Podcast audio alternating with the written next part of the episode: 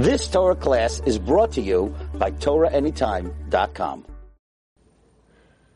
Shalom and welcome to Practical Spirituality here in the holy city of Jerusalem at Aish Torah, overlooking the Temple Mount.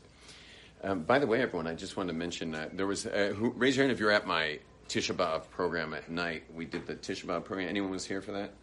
Okay, one of you, so two of you. Okay, great. I just I, I forgot one part of our rant. Uh, you know, it was quite a rant on the situation. I mean, I kind of had to jumpstart people. Tisha B'av's not once a year. Tisha B'av, we're always kind of got the Torah.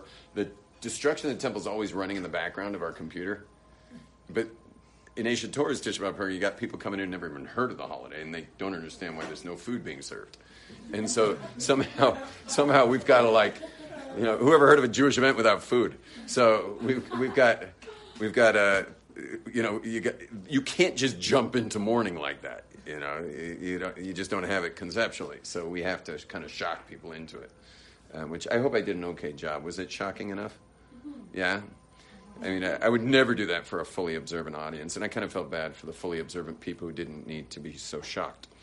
But it, I think it worked for everyone else pretty well. Um, I made a bracha already. Yeah. Um, well, well, Andrew Schiff's watching. Unbelievable. So, sorry, Razy Baum. I'm happy you're watching too, whoever you are. Razy Baum. Um, anyway, um, I actually, probably shouldn't announce everyone's names because not everyone wants to be known they're using Facebook. Because Tor, Anytime comes on later. You know, once they put it on TorahAnytime. I mean, I'll leave out the Frumer looking names, you know. You know. Oh, Sprinze. So, Sprinze Goldberger from New Square. So, um, okay. Um, uh, anyway, but I, there was one thing I wanted to add was that we really should be ashamed of ourselves for being happy about about uh, Trump moving his embassy to Jerusalem, and uh, and uh, and we should be embarrassed, inwardly embarrassed, that we thought it was good and exciting that they called Jerusalem their, you know, the capital of Israel. That's that's an, you know, uh, give you an example. Like every American state has a capital. Who do you think? Who do you think pronounced the capital of each state? Who said we're going to make this city our capital? Who do you think said that? The state did, and every country in the world has a capital. Every country has a capital. Who do you think? Who do you think was in charge of where their capital was in the country? That country. So, what in the world's going on that we get excited that a bunch of Gentiles have decided that our capital is Jerusalem? We don't. No country in the world is expecting other countries to be announcing where its capital is. I mean, that's just a weird thought.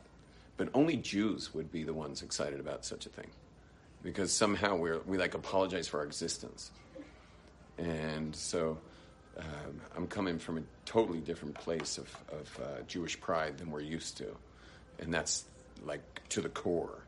We're like we're not we don't have rear view mirrors, we don't have side view mirrors. Can you imagine driving a car without rear view mirrors or side view mirrors. Well, I'll tell you how you do that. You put the pedal in the middle.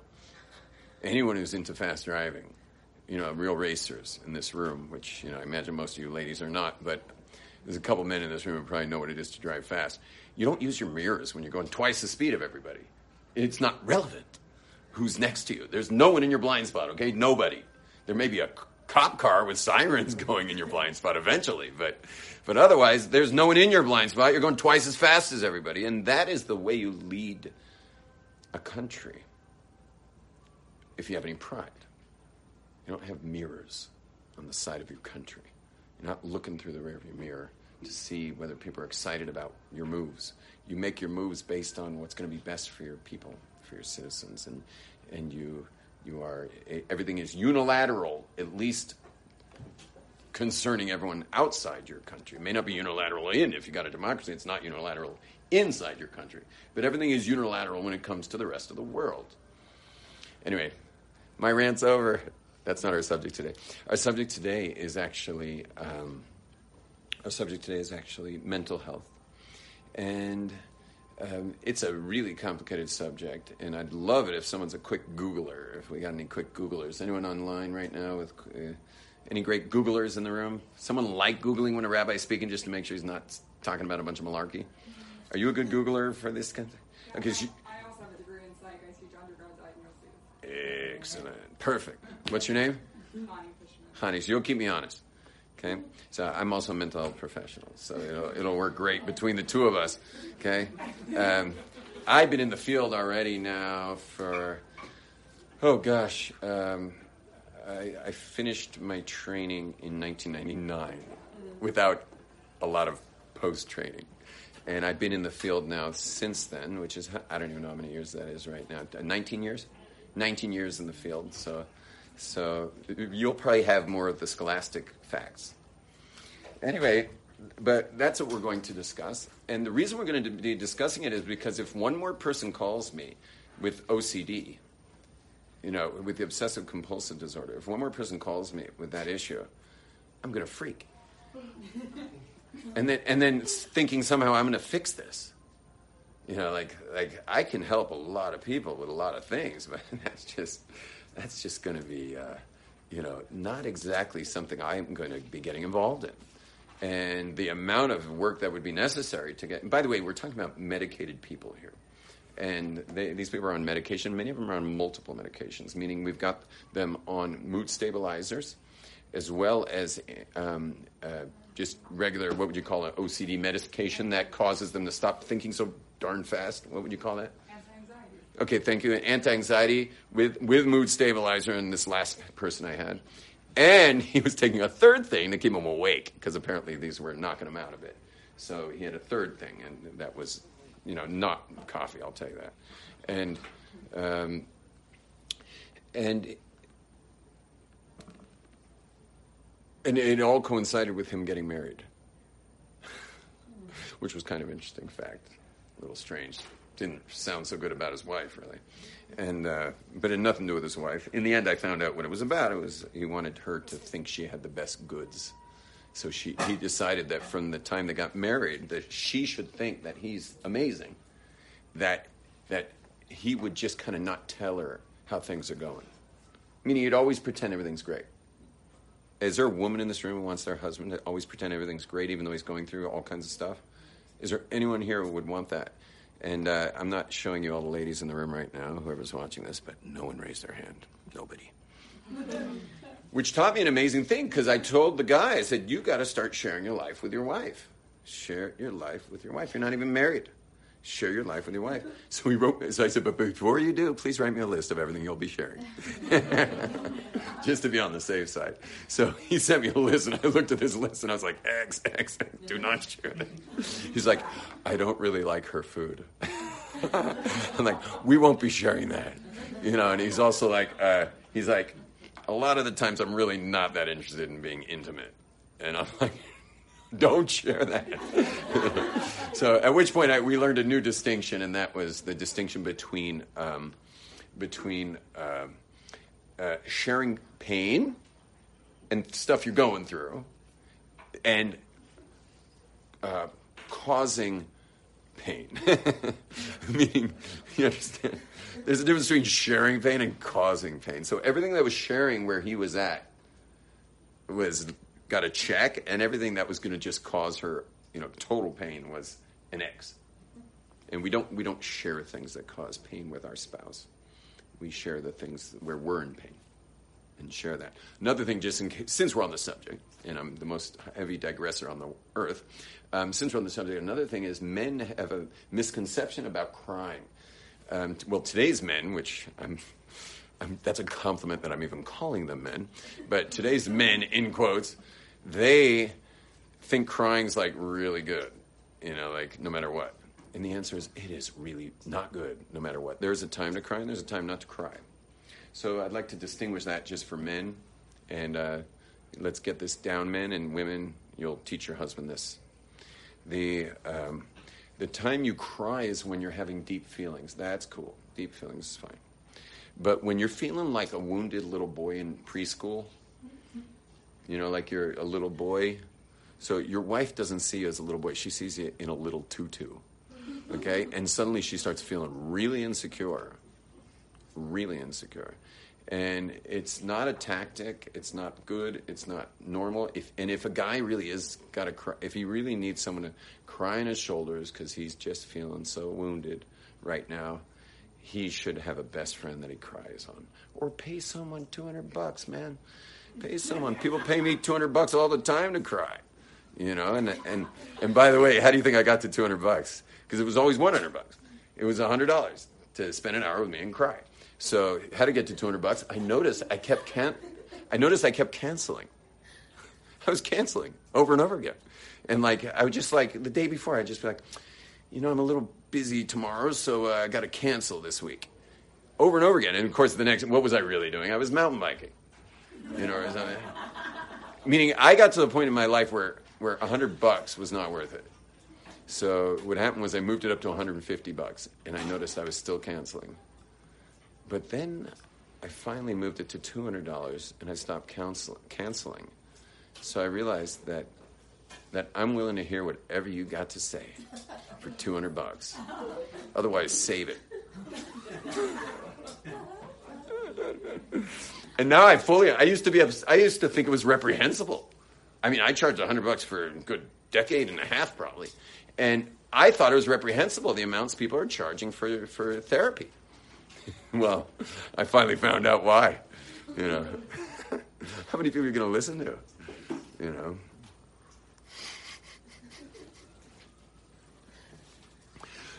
I'm saying a lot of this facetiously, by the way. I'm saying it a bit facetiously, and uh, but uh, it's uh, but it's half true. Is is that? Let's put it like this: for you to get your feelings out in 50 minutes is impossible. It's just impossible. Because the, what the human mind knows, what's your human mind know? Your human mind knows you just put down 200 bucks to, sh- to cry. But your heart doesn't understand that. Your heart only starts loosening up at around 40 minutes. And then at the four, and then 10 minutes later, when you just start getting going, you the therapist is like, well, that's it for today. and you're just like, what? And then you come back a week later. So the one thing I learned from that is that is that if I'm going to go talk to somebody and cry, I always book a double session. I don't always need it, but I book double because I know my heart might need a little more time before you know 50 minutes. That's a joke. And uh, and the seminars I run, I, I gave it all up. By the way, most of it up for seminars. And the seminars I run are the shortest sessions are four hours. It's but it's group work. It's group work, but but you start to realize when you start really processing deeply that you're like, if this session wasn't four hours, I would never have gotten this gunk out of me. Like, there's no way. You can't scrape the bottom of your barrel in 50 minutes. It takes several hours. And I've no, and, and then I noticed with Hasidic women, I, I planned the real meltdown session, which is midway in the seminar. For a, it's a six hour, six. It has to be six hours. There's no other way, because we we're going we're going in, man. We're going all the way in there. We're gonna like, I mean, I, while they're convulsing, you know, because it gets insane. I mean, you almost want to call Hatzalah, like the the ambulance, while they're convulsing in there, and and it literally sounds like gas chambers, like screaming and but I can literally like see Hitler and like I can see Hitler while we're doing it because because this is the transgenerational pain of people who two generations ago could never share what they went through. No way. Who raised children in a world where you do not share your pain. And now I'm with the grandkids who are now in their 30s, 40s, 50s, who were raised, you don't share your pain on the third generation. And believe me, I work with the I work with the kids who are in 18 to 25 too, or the fourth generation. Same exact issue. So so I, I see when I meet someone, like once in a while I'll put my hand around a Hasidic man, you know, 18 year old, like kind of put my arm around him a little bit just to give him a little comfort, and he jumps. He jumps from my touch. And I just I I'm instantly transported back to the Holocaust. And here we've got a family that touch is also off limits. You don't touch. And so So there was another another shocker, know, back to the. You see, those of us who were raised more secularly, we thought the Holocaust ended. Far from it. Far from it. The toll is staggering. Now, it's interesting, just while I'm on that subject, is uh, a Hasidic couple once came up to me in a, at one of these big events, you know, the hotel type, you know, fancy Shabbatons, and and uh, this couple comes up to me, you know, Williamsburg couple, and and uh, you know he's in a shtreimel and you know white stockings and stuff, and she's in a, she's in um, you know like she she just looks kind of like a China doll, and uh, you know like you almost want to flick it to see if it if it you know is porcelain, and and anyway the couple came up for a little help and and they. Um, and so I finally looked at the guy and I'm like, How long are you married? And he says to me, Married? We're not married. And I'm like, Who is this lady? And there's no one else around, you know, it's just him and his wife. I mean, Who is this lady? She says, Oh, she? Oh, she's married to my Schwieger. That's a mother in Yiddish. She's married to my mother in law. I'm like, What? like, this is getting really weird. Married to your mother in law? Sorry, I'm just like so shocked by your comparison to the Holocaust. I don't know if this is like an answering question session, like I can do it. I'm just like, Everyone's dressed so nice today that I'm flipping the camera. Uh-huh. Yeah, go ahead. No, yesterday, yesterday there was no way to flip the camera because TorahAnytime would just be like, "Don't flip the camera." you know, I'm just like yeah, go ahead. overwhelmed by your comparison between, like you said, you saw Hitler in the room. Are you comparing like the emotional trauma that we've been through, or that we all go through that we don't discuss, to like the atrocities of the Holocaust? For me, it's just like such a intense. Is nobody else like? I'm like. Oh, I see. physically Quite. Oh, okay, no problem. Yeah, that. no, no, you're just misunderstanding something. Yeah, okay. Clear that up. Thank God. Thank God you brought it up. My goodness. Yeah, no, I wasn't comparing anything. That was your you were comparing, meaning you thought I was. Yes. I wasn't. Zero comparison. Nothing. F's. Yeah. Anyone else did that? Anyone else thought I was comparing things? Really? Well, you were, oh, like you were saying, these things are The thing is, I'm used to. I usually only teach these topics to Hasidim, so they're right with me, and they know I'm not comparing anything. And so, I guess you guys probably aren't from that background and thought I was making comparisons. It seems like you're comparing and saying those things were so bad that they could not be shared, but these things in our lives, these are things we can. Like that's the com- they are compared in, in that sense, right? Oh, what was that? Yeah, say it again. The really bad things on the Holocaust were so bad that you couldn't share those feelings. These feelings are ones you can share, so it's com- contra- it's a contrasting. Ah, uh, yeah, I wasn't. I was wasn't saying that even. Not even a little. Public speaking's so dangerous, you know, because I, here I know what I mean, but you know, there's 30 people who are trying to figure out what I mean, you know. Yeah, no, I wasn't saying that. Not even, not even anywhere near there. Like totally different soccer field. Okay. What does that husband mean? Oh yeah, so thank you for reeling. Thank you for reeling the fish back in. Okay, so anyway, so the husband said he is married. She's married to her mother-in-law. So what happened there is that there's a deep uh, psychological move that people make. It's a very dangerous move, but it's a helpful move at times, which is called disassociation. Disassociation. It, it's a it's a real mother load issue when you're dealing with mental health because there are people who are disassociated and didn't reassociate. Meaning, if you're on an El Al flight and they're suddenly like postponing it later and later as a takeoff, but you're already sitting with your seatbelt on and now the air conditioner broke, and you're like you're like turning into hot dogs, you know, and and you're and you're already you're already sardined in your coach seat, and and and you're going to be on a 12 hour flight, and it's already been an hour, and they just told you it's going to be another hour. So what happens is you disassociate, which is fine. You know, you just kind of remove yourself from yourself till the AC comes back on and the plane starts flying. And if you're over six feet in coach, you're going to be dissociating no matter what's going on in that flight because you just got to get through it. And so, and, and there's other times people disassociate, women in childbirth perhaps. Um, obviously, there would be disassociation in crisis, meaning like a terror attack. People often suffer disassociation. You say bombings? Trauma. Any type of trauma. There'll be disassociation, which is fine. It's, it's a protection device. It's important. But what happens if there's trauma over time, like there was in the Holocaust, disassociation can just com- become complete like complete disassociation.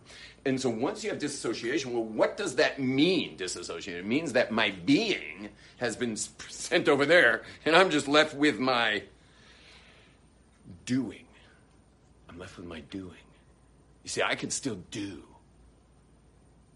I may not be able to be anymore because my being was pushed aside, but my doing I can do. And so a whole generation of survivors went to Brooklyn and rebuilt Judaism to show those Nazi bastards. And boy, did they do an amazing job. I mean, it's just unbelievable. I marvel every time I'm leading things in Brooklyn, Monsey, Williamsburg, you know, any of these areas, Lakewood, wherever I go in with this big amount of post Holocaust communities, I'm just blown away by what they built. It's just incredible. Incredible. Sad that it had to be built outside of Israel because it could have just been built in Israel and we wouldn't be dealing with this mad system we got here, but that was part of my Tisha B'Av rant. But they rebuilt, at least externally, at least physically. And so what happened was, though, the disassociation was there. And because of that, there was not a lot of I in that generation. This is not an I generation. Now, is that functional or dysfunctional to no longer have your I intact? That is dysfunctional. Now, what do human beings do whenever they have something dysfunctional? What do we do? do we say, uh, I'm, I'm feeling really dysfunctional right now? Is that what we do? Do we go to our good friends and say, I have a dysfunction? Do we get married and say, listen, you know, we're gonna, it's gonna be great, we're gonna build a beautiful home together, but let me just let you know about my dysfunctions. You know, we don't do that. And you know, and you'd be lucky if someone even normally someone goes to a therapist. Even when people come to me, they're not like, let me let me explain my dysfunction. No, it takes us like a session or two just to get to the dysfunction. So what happens with human beings is whenever they have a dysfunction, they create a worldview, a worldview around it that makes it all kind of make sense. That it all kind of makes sense. Like, have you ever met anyone who had extreme social anxiety to the point where they're like not going out so much anymore? What's that called? Agoraphobia? Yeah? You ever met anyone like that? So, well, you're doing great now.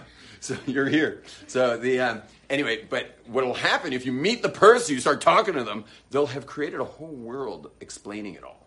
That's what humans do. We somehow have to explain our dysfunction. Like, let's say you eat junk food. I mean, that's ridiculous. Like, why in the world would you put that in your body? But yet you will. And so if I ask you, like, what are you doing putting that in your body? Or asking a smoker, like, why are you putting your mouth up to an exhaust pipe?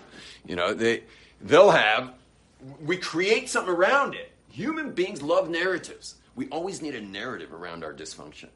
And I promise you, everyone in the room, including myself, have dysfunction. None of us is functioning so perfectly that we can actually claim that we're totally functional. We're not. But the reason we think we're mostly functional is because we created a narrative around our dysfunction. All of us do that. And one of the beauties of personal growth is where you finally get honest with yourself.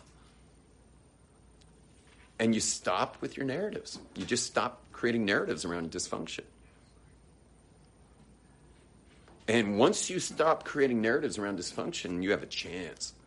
You know, it's kind of like uh, it's kind of like someone who has cancer, God forbid, and but they don't know it. You know, that's dangerous.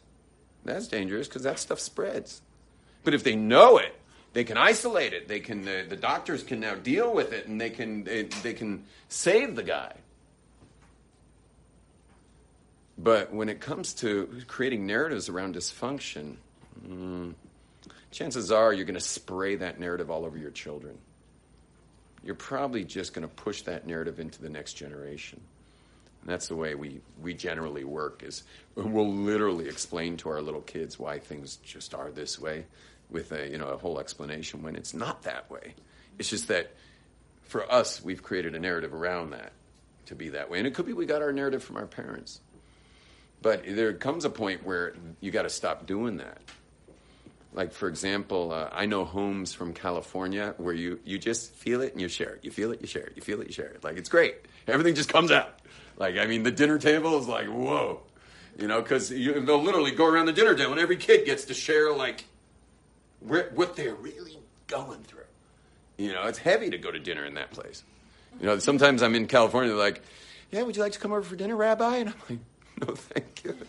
You know, your house is a little too intense for me, man. I just want to eat. You know, I just, just give me some food. I got a lecture tonight. I don't want to sit there and listen to your kids. You know, but that's the way it is over there. Now, one of their kids married a New Yorker. they were in for a shock. You know, because it starts with like kind of lack of eye contact for the first day. The second day, it's like lack of uh, communication. Third day, it's like it, it's just you know, and somewhere between the third and fourth day, it's like a maelstrom of of uh, of like you know, she just unleashes on him, and he doesn't know what hit him. He's like, because whenever he feels something, he just shares it. You know, you just instant.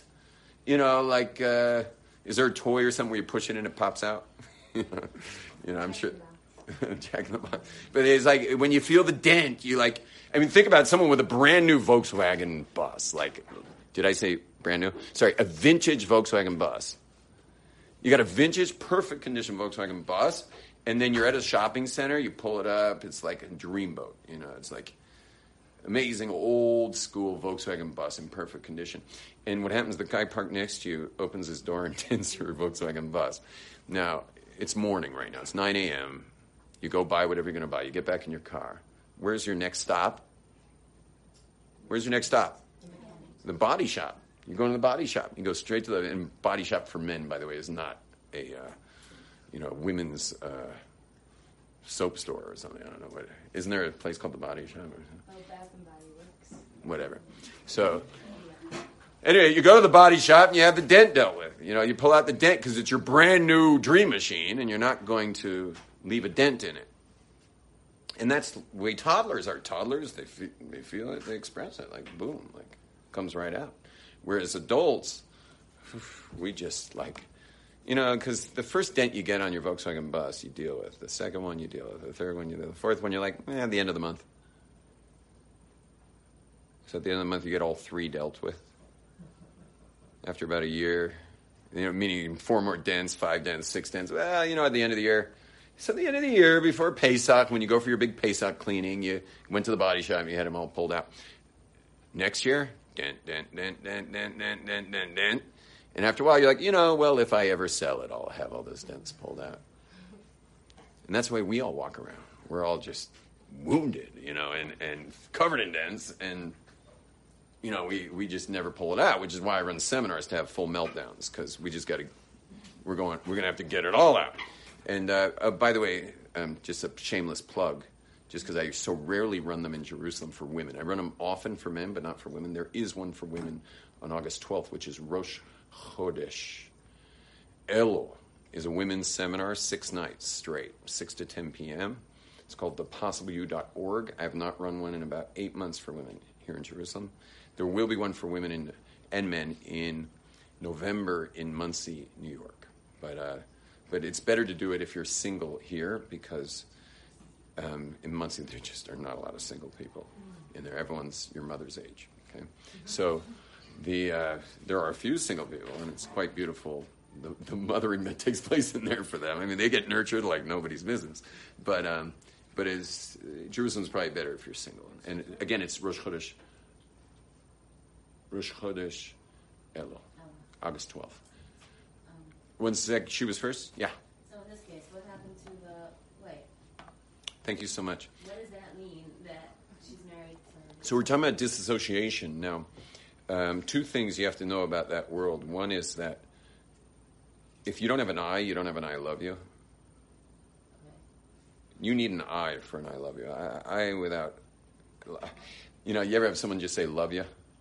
Yeah, you're like, that's nice. So she's so she's her mother's We're not there yet. I'm on something else, but I'm getting there. Is that you have to have an I to have an I love you. And that's one of the most important things in relationships is that is that the more you know yourself, the more you have an I, the more your expression of I love you means something. You have to have an I to have an I love you. You have to develop your I, yourself. You can't love someone until you've developed yourself internally. And how do you develop yourself? Well, most importantly, is get rid of the pain. Meaning, get it out already. And um, I recently had a guy engaged to a Gentile visiting Israel with the Gentile. And that's, you know, that's pretty intense because, you know, Jews tend to keep it in the tribe, and he was going to be not keeping in the tribe. And I happen to have been tipped off that her family was planning on converting him as soon as the wedding was over. So, so it was a pretty heavy situation. Anyway, um, so this family that was from New York City, uh, I sat down with the guy and I asked him, "What do you love about her?" And he listed ten very amazing things about why he loves her. And when he finished all ten, I wrote down just the subject of each one. And when he finished all ten, so I wrote down afterwards. I wrote down the word the word me or myself before every word. Does that make sense to you? Meaning, he said she makes him feel good. She she loves him. She cooks for him. She's she supports him. She motivates him. You know, he did not mention her at all. She wasn't in there. And I asked the question, "Why do you love her?" And it was all about him. Everything was about him.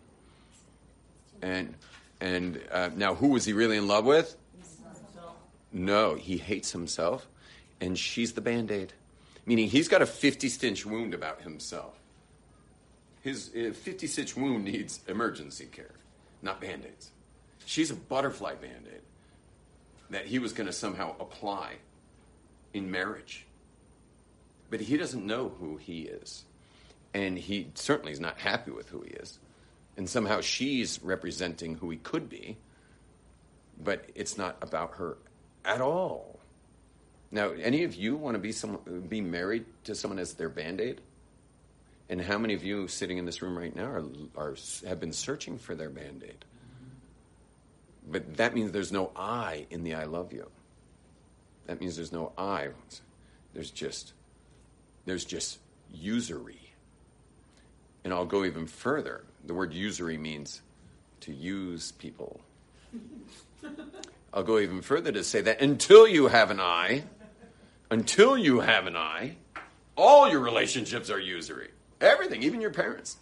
You'll notice you call this parent when things are like that. You call that parent when things are like this. You call this sibling when things are like that. You call that one when things are like this. You get hired, you call that friend. You get fired, you call that friend. You, you got every relationship you have is, is basically using people as a band aid to feel somehow better about yourself. But none of that ever works. That's just more narrative around dysfunction. In this case, it's relationship narratives. And so when you actually go to work inside and like pull out all your dents and you look yourself in the mirror and squarely in the eyes can say, I love you. I really love you. With the really part. Not just that I t- tacit, I love you, and you got out quick. No, you looked in the mirror and you looked yourself squarely in the eyes and you said, I love you. I really love you. When you can do that, you can get married. Because next thing you'll use is your kids. You'll use your kids because every woman is, I'll give you an example, women, every woman is desperately jealous of her mother's attention to her father. And, you know, the, the only good thing that can happen to a teenage girl is when her parents have a fight. Because now she can go in and, like, you know, you know, bandage him a little bit. Like, now she's in because she stormed off, you know. And of course, you know, they're not going to fight forever. So again, she's just going to come in and elbow you right out of the way because the mother always wins. And that's why girls dream of their wedding day when they're finally going to get their own man. Except men have a whole different issue, and that is that men are conquerors. And if he's wearing, if you're wearing his wedding band, he's you're, you can consider yourself conquered. And he's going to move on for the next kill, which God willing will not be another woman, but it will be business and it'll be money and it'll be a lease of a nicer car and it's going to be, you know, all kinds of things that men want to go achieve. But you're not one of them because you've already acquiesced. You're, you know, you've already met his club. Now, the so then in the end you're um, lonely because he's out there trying to like save the world or whatever he's doing. You know, he's out there. So like your dream to finally be get your man is like been completely thwarted because men aren't like that. Men don't want to just stare into your eyes by a fireplace. Men are off to, for their next kill. And what happens is you got one last alternative. What's the, what's the answer? Children. Children. Now there's a good victim. Now there's a good victim. I mean, they're helpless. What can they do? They, they just can't help but love you. And so it's just mama, mama, mama all day long. Mama. And as soon as she's through saying mama, you got the next kid saying mama, mama, mama. And then it just keeps going. And it just keeps going like that. Mama. And an interesting phenomenon is that if you're if you lost your eye at some point, meaning if stuff went wrong enough, you'll notice that you can't deal with children at, at that age. Meaning, let's say so- the trauma hit at six, you know, where you finally found out you were like completely forgotten by your parents who were supposed to come get you, and they just didn't, you know, and there you were, like, you know, all the kids were picked up, and you're just sitting there, and until the administrator sees you outside the school and is like, like, what are you doing here? And you're like, mama, you know, and and there and then, uh, but but amazingly, parents notice that that's the age that they can no longer connect with their children, and then they suddenly have this deep desire to have another child. Now, of course, they're generally having other children, but if they have a six-year-old already and not one younger, like once that kid turns the age where they can no longer really relate, because we can only relate as long as our parents or our hearts related to them. It's not that they stop relating, but when we get those life shocks, those traumas as children growing up, those are that's the edge that's the border of how much we can relate to our own children. That's another reason why it's so important to heal your life. You have to heal your life because wherever your life got unhealed in your childhood is exactly where you will not be able to deal with your kids. That age is where you will no longer be able to deal with your kids and you will yearn for the next mama the next child to say mama one sec i'm still developing this. Sorry i'm not taking any questions now. I'll take them at the end. So then it's more mama. It's more mama and so what happens if you don't have an eye? All of what I just shared for the last 10 minutes is what you wind up with. And I'm talking about a healthy eye. If you don't have that eye, so then you're going to be dealing with everything I just shared. Now, where you get your eye in the end is from your children.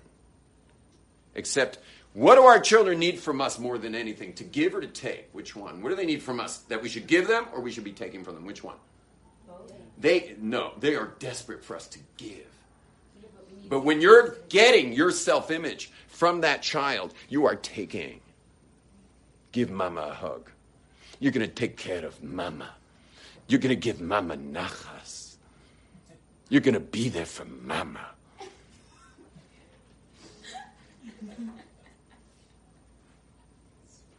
So after a while, you have no identity but mama. So you're married to mama. And that's why this Hasidic man said, "You- you- We're not married. She's married to my mother in law. How do you fix that? The first thing you do is you move to Monsey. You leave Williamsburg and you go to Monsey and you wean mama and you wean the daughter who's saying mama and you learn what's called healthy independence and you heal and you got a lot of healing there a lot of healing necessary in that place now i can take some questions yeah ellie mayer First question is regarding healing these deep-rooted things. yeah Would acupuncture help at all? Amazing question. Yes. Next. I mean, it certainly it will help at all. It will help at all. You said you asked the question perfectly. If you told me would acupuncture fix it, the answer is an unequivocal no. But will it help at all? It will help a ton. I've had someone touching my pinky toes. You know, I have reflexology, but like, but like the top guy, the top guy. I mean, this is a top dollar, top guy. And he was like, "Just cry it out of your little toes. Just cry it out." And he's holding my little toes. It's killing. Like I don't know what happened to my little toes. It was, it was like he had pins on his finger. He had nothing on his fingers. He, it was after 45 minutes of work till he m- somehow moved all my emotion to my little toe. And then he's like, I don't know what he was doing to my little toes, but boy, was it the, one of the most painful things. And he's like, just cry it out of your little toe. And I was bawling. I was, I'm like, it's killing me. But then next thing I know, I was just crying it all out. I don't even know what I was crying out because it was a foot massage. I mean, there was no content. But I can tell you this, I felt great for about three weeks after that. I mean, I felt amazing emotionally. You know, because I cried something out. It was some, like, maybe it was from such, maybe pre-verbal stuff, because there was no content. But boy, was I crying it out. So I sent my wife to him. She cried out of her little toes, which was amazing. uh, I have another question. Yeah, I had a feeling. What's your other question? Um, regarding what you said that this guy, like who says, like she does all these amazing things for me, right? Yeah. And you were saying it's not that he worships himself, it's that he hates himself and that he's using her as a band-aid. Mm-hmm. So, to be honest, I actually question that. It make a lot of sense that you could have a lot of guys who necessarily like have a good self-image of themselves, but they still want more. Like I don't know, most people. And he's like, oh, she does additional like stuff for me, so it's still not wholesome. He's still doing it for himself, but he doesn't hate himself. Love your question. So the answer here is yes. Um, yes, there is nothing wrong with augmentation of oneself. To be, augment yourself is, you know, it's fine. It's fine, and I think it's human. I think it's quite human. Um, I think we all want to feel. For example, you show up to an event with your spouse, and your spouse looks good. I think I think that's considered normal to enjoy that. No, I'm just saying, I'm just using one example, but the- one example of being augmented by your spouse. Um, I wasn't saying it was a good thing. I was saying that you can still have a case where the guy is doing stuff for the wrong reason. Um, like he's only getting married to this woman just because she's satisfying his desires, and if not, he couldn't care less about her. But it's not. no, you're talking You about. can still have that without him hating himself, is what I'm trying to say. Oh. Uh huh. Like, let's say someone is just greedy. He doesn't hate himself. He just wants more, and he's like. Uh, okay, okay. Now I get what you're saying. Sorry.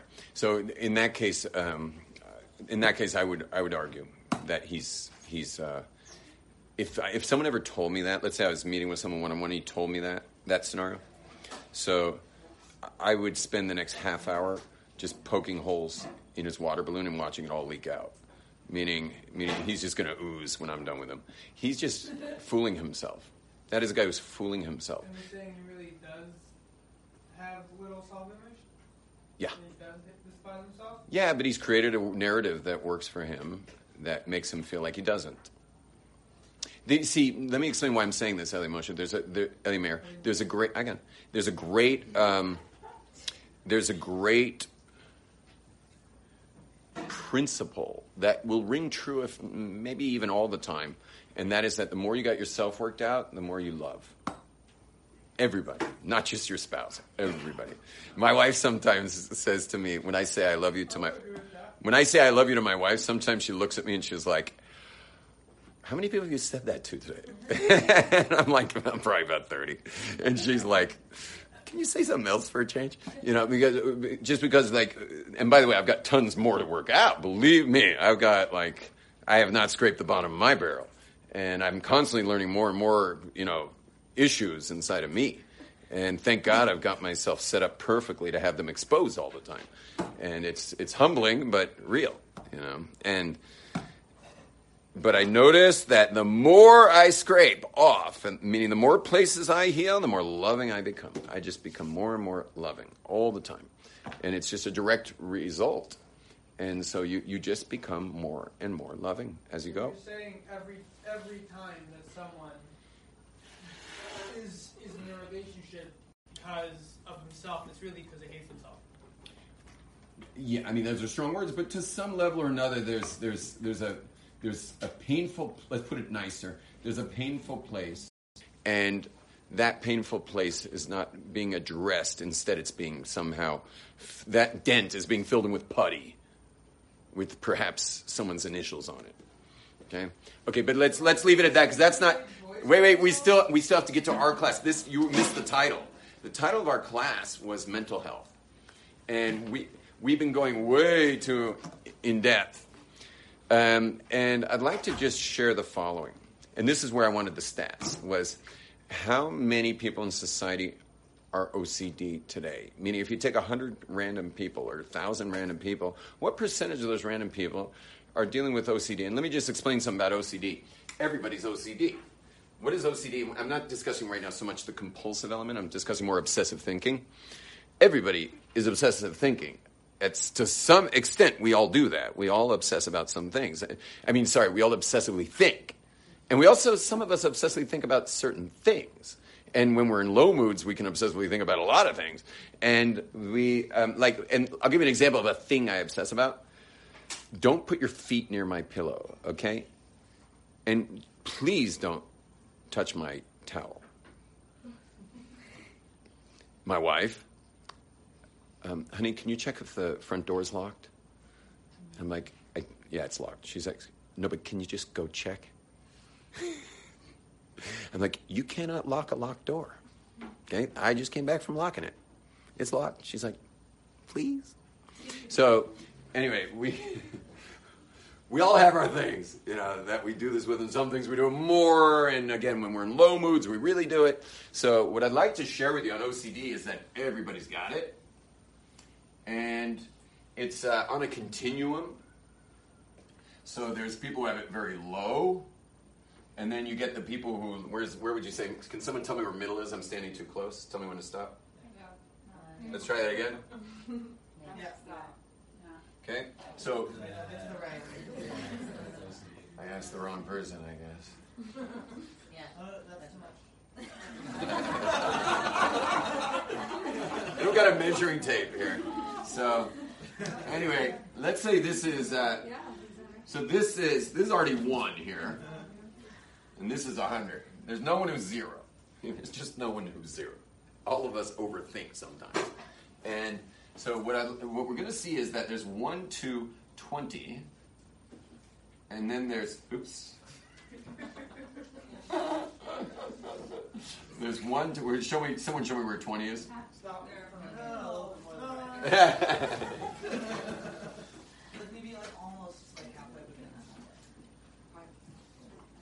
okay. Now you got the one to twenties, and the, you're right. It would be a little further, but the one to twenty, the one to twenty people have you know their obsessive thing. I'm probably like a two or a three because I'm like very non-obsessive thinker. But the uh, but again, don't touch my pillow or my towel. And the and the so one to twenty people obsessively think about certain things at certain times, um, but they're considered completely and totally normal, and their well-being is high. Then you got this other population that's between 20 and 50. And this is not the population. What we're talking about is levels of OCD. O C D. It's for the people watching it. it's backwards on my phone. Okay? So, the problem is this is going to be maybe messed up, but hopefully not. Anyway, so, but I'm not changing the numbers. Um, anyway, you got 30 to 50, 20 to 50 people, they. I blew it, sorry.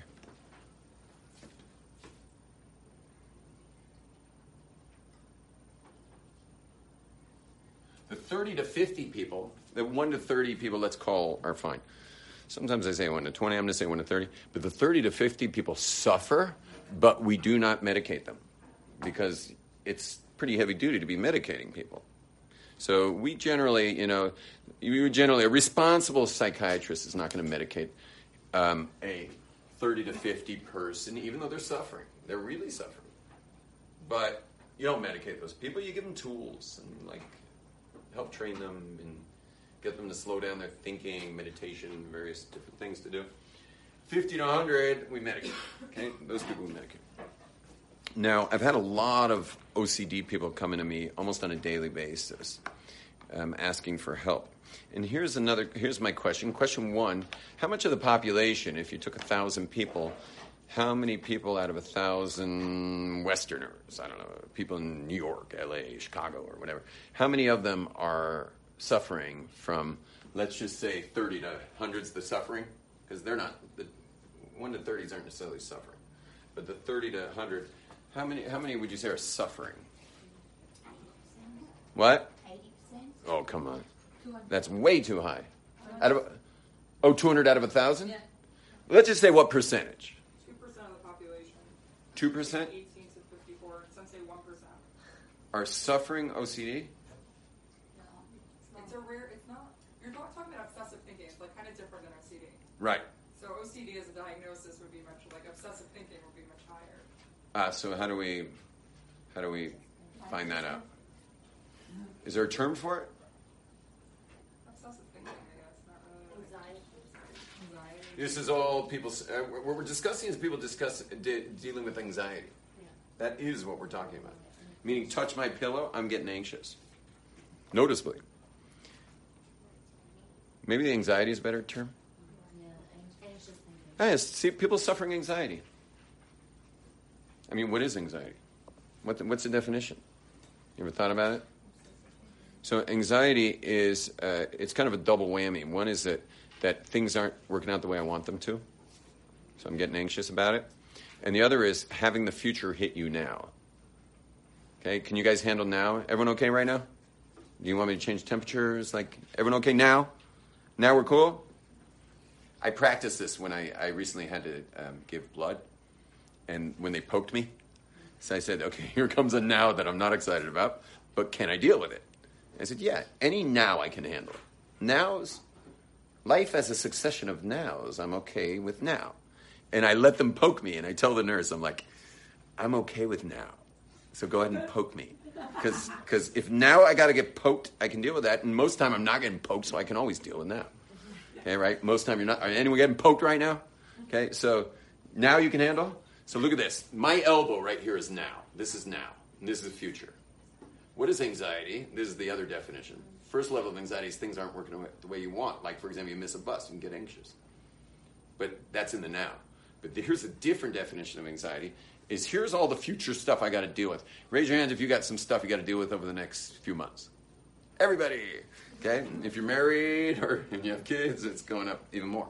But okay, those are all the things. You, now, those are coming. But with anxiety is is when I when this starts becoming like a drawbridge, and everything starts sliding into now. Can you deal with all that stuff now? Can you deal with all your life now? You cannot. And that's anxiety in a nutshell, is having the future land in now. Now, the only way that could ever happen to you is if you're allowing your mind to project into the future, meaning lack of mental discipline. Lack of mental discipline is the cause of anxiety. Now, not the first cause. Missing a buzz, even with mental discipline, can be very frustrating. But the second type of anxiety, which is allowing the future to land into your now, even though it still is far from arriving, that's a lack of mental discipline. Now, one sec, one sec. We don't have any stats on that, do we? It says eighteen percent, but that's would be the people like diagnosed.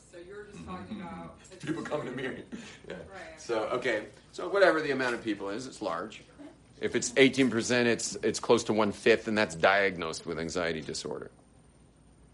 Here's my question: If we went off to the Amazon and climbed through the jungles and found our way to one of those little lost civilizations, when in fact we're actually the lost civilization, they're they're actually doing probably much better than we are, but how much percentage do you think they're dealing with anxiety over there? High or low? Extremely low. I mean, I imagine it exists. If it's a mental disorder, anxiety, which I think most medical people think it is, I imagine it exists there, but boy, is it going to be low. It's going to be really low. And it might be higher in drought years, and it might be higher if they've got cannibals living nearby, or, but in general, it will be low, especially if there aren't cannibals living nearby. So, what's the difference between them and us? How come they're they're going to be low anxiety? By the way, there's great studies on this, so I've, I've got to read some of them. One of them, which is such an amazing read, and you must read this, is called the continuum concept. Um, ladies, especially, is all about raising children with continuity, and, and the, as opposed to abrupt shifts in their uh, connection which, like a nursery, for example, is an abrupt shift from nine months in the womb to under an incubator light, you know, in a, in a nursery with, without contact with the mother for the next day or two, besides nursing. But, um, but they, they, she even posits, you want to hear something crazy? The author of this book posits that our accordion relationships, where it's like, I love you, I love you, and then you do something stupid or say something wrong, and then, I hate you, I hate you the accordion related. I can't live with. I can't live without you. I love you. I love you. Do something stupid. I hate you. I hate you. And like this on-off thing that goes on with relationships, she believes is the on-off of of motherhood for infants. There's a lack of continu- continuity, meaning it's called the con- the book's called the continuum concept. Well, what she was able to prove by her own journeys into the Amazon was that the jungles out there, the baby never leaves the mommy. She's always got it tied on. So it's not like it nurses and then goes into a padded cell called a carriage or a, or a uh, uh, what do you call the beds of babies? Crib. Classic man, you know. crib. Instead of like it's either nursing or you put it in its crib so you can go back to your email. It's always with you. So if you're going to pick coconuts, guess who's coming too? And if you're going down river to get water, guess who's coming too? Yeah, the baby's always there. There's no break in the continuity of the of the intimacy. From nine months to the air of the world, we don't break that up. And so they don't have this on off thing. They've studied these people. They don't have the on off relationships. And they also don't have the anxiety. Now, my, I'm just going to share with you guys my latest prognosis for people with suffering anxiety, which I told you I've had someone almost every day coming with it. And uh, last week, it's been kind of a bombardment of people with anxiety. The, um, my prognosis, if that's the right word for it, or what to do, if I we put it like that, is go back to basics. Like one guy in New York has been calling me every day. I mean, this guy's really suffering, but I think he's also OCD, by the way, because he's he called me at one in the morning at one point. You know, it's a little weird, and This is a form of anxiety. yeah, of course. Well, it certainly can cause a lot. And um, anyway, so what did I decide for him? I'm sending him to a jungle person. Meaning, I'm not sending him to the jungle. I, I know a guy who's kind of joined this kind of jungle cult situation. Nothing cult. I mean, there's no religion involved, but but he's like part of this kind of communal living jungle type place in New York. And and so I so I called the guy. I said, "Listen, I need you to take on somebody. He'll pay." you." And, and people who live in jungle cults could use money. they, they're happy to get paid something for their all their knowledge they've developed. So I called him and um, said, "You know, I got someone in New York. You know, he's a married man with kids. He's just suffering terrible anxiety. He needs to absolutely and completely restructure life. That means sleep. That means diet. That means meditation. That means that means just uh, mental um, discipline. Like he's got to redo it. Because think about it, your body renews. I forget what they said. At one point, I heard every seven years, every cell in your body's new. Like the body you have right now didn't exist seven years ago, because your all your cells have reproduced. Well, where, where are they getting their stuff from? The answer is they're getting it from your food and your drink. Well, what are you eating and what are you drinking? I suggest water. And I suggest the food be as close to its original form as possible. back to anxiety, they've they check stool samples. That's the excrement of deer that live near housing developments. And what happens is deer need a certain amount of space. Every animal has an area of space it needs to stay normal. And the way we judge how the animal's doing is by, by checking its stools. Well, the stools of deer that have encroaching housing developments, even though you'd have to take a helicopter ride quite high to see how it's somehow being encroached, because you wouldn't see it with the naked eye. But people who are involved in the, the environmentalists whose job is to check out ratio of, of civilized land versus wilderness, one of the ways they deal with lobbying for wild, wild lands is this, using this, the difference in the stool samples of the deer or the coyotes or whatever the animals are there because they change. You can sense anxiety, which we call today IBS or irritable bowel syndrome, which is another element, another ailment. Irritable bowel syndrome means another way of saying irritable bowel syndrome is deer in headlights, out of your element. But if what's going to be regenerating your body is going to be what you're eating, well, you better eat well. And if you're dealing, and and a lot of that stuff is the chemicals in your brain, your brain cells, and all the all the you know the incredible chemistry up there, which is like a laboratory of chemicals. Well, what's recreating all those cells, if not what you're eating? And so you better be darn careful that you're you know eating food that's as close to its way it was created and that beca- and then there's the whole discussion of We alter food all the time. Cooking meat or baking bread. cooking meat is not a major alteration. No? Good enough to kill all the bacteria. It's perfect. I, I actually wouldn't mind some right now. Actually, Same way maybe kills all bacteria that are that are good for you too. So I'm saying the argument that natural equals good doesn't make sense. I'm just saying that the, they say as a general rule. I mean, I'm not going to get into a whole diet thing right now. So that's why I was saying the general rule is keep things as close to original as possible. For example, um, grains. If you need to ingest grains, which people generally do with baked goods, so just make sure it hasn't been too pro- so processed that there's not a lot of nutrients left in it. You understand? That's what I'm saying. If you need something sweeter, well, well, get some dates or something rather than white sugar. You know, if you got a sweet tooth, I pop a date. And it's messing with the chemicals in your brain. I'll tell you, the, two days ago at night, I felt myself getting angry. I rarely get angry. And I didn't express the anger, but I felt the anger. And then yesterday, I felt it again in the morning.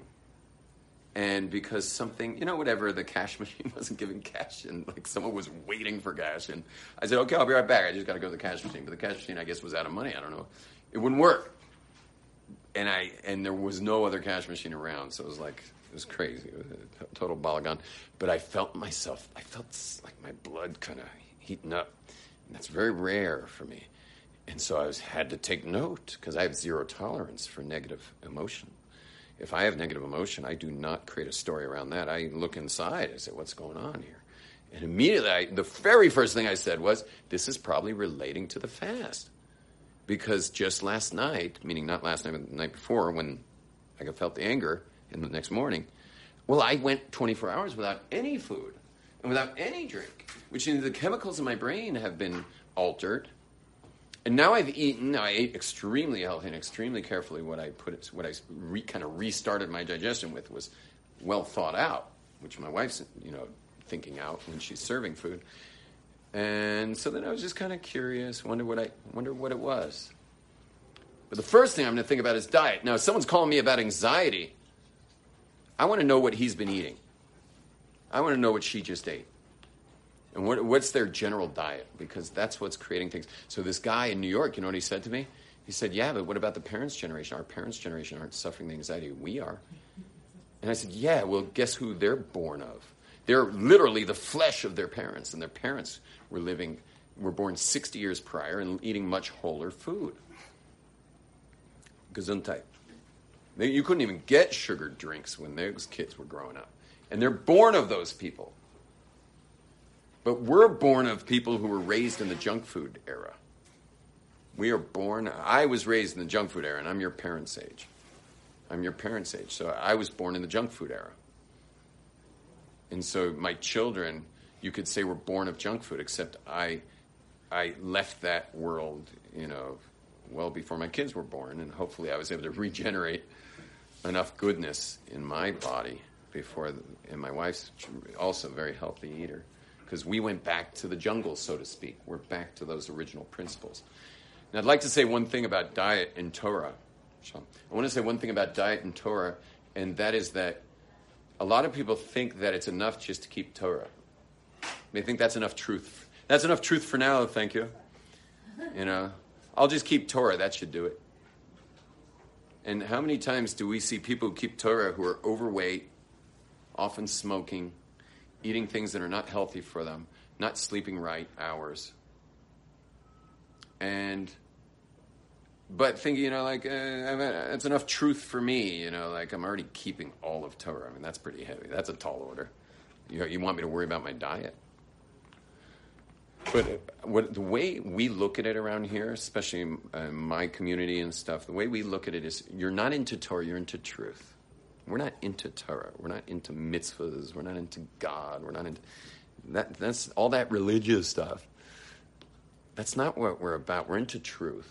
And every person was built with a truthometer. A truthometer. And my truthometer on whether there's a God or not rang true about the God thing. So, okay, God's in. And then my truthometer said, hmm, it'd be a little hard to fake the Torah as man written. Like, that would have been hard. I, it seems like it's God written. Okay, I'm in.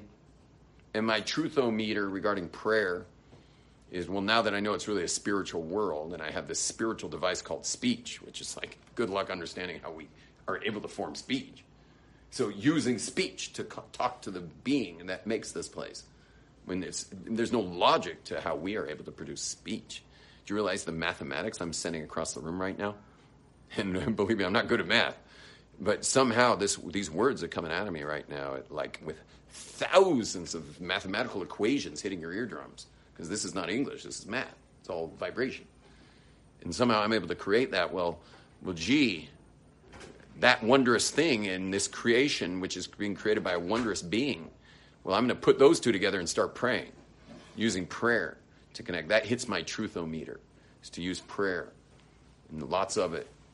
And, uh, and then, uh, and then, well, I got a body, and my body, you know, I look around in the natural world, I never saw I never saw a squirrel eating beastly. Well, maybe I have once or twice, but, but squirrels eat acorns, you know, and bears eat salmon, you know, like bears don't eat Cheetos. I mean, they will. I've seen it too. You know, I, I've been skiing in places, you know, where we find the bear inside the dumpster, you know, like eating Cheetos. But, but the uh, bears don't eat Cheetos, you know, and, and fish don't eat, you know, they don't drink cola. You know, they, they, and we're also made of part animal, and so let's treat the animal right. That hits my truthometer. That hits my truthometer, truthometer. You don't have to make Judaism even a religion. Just let the Christians be a religion. You know, Christianity is a religion. Islam's a religion. Mormon's a religion. Let them be religious. We're into truth. And when things become true for you, so you just do it. That's just part of reality.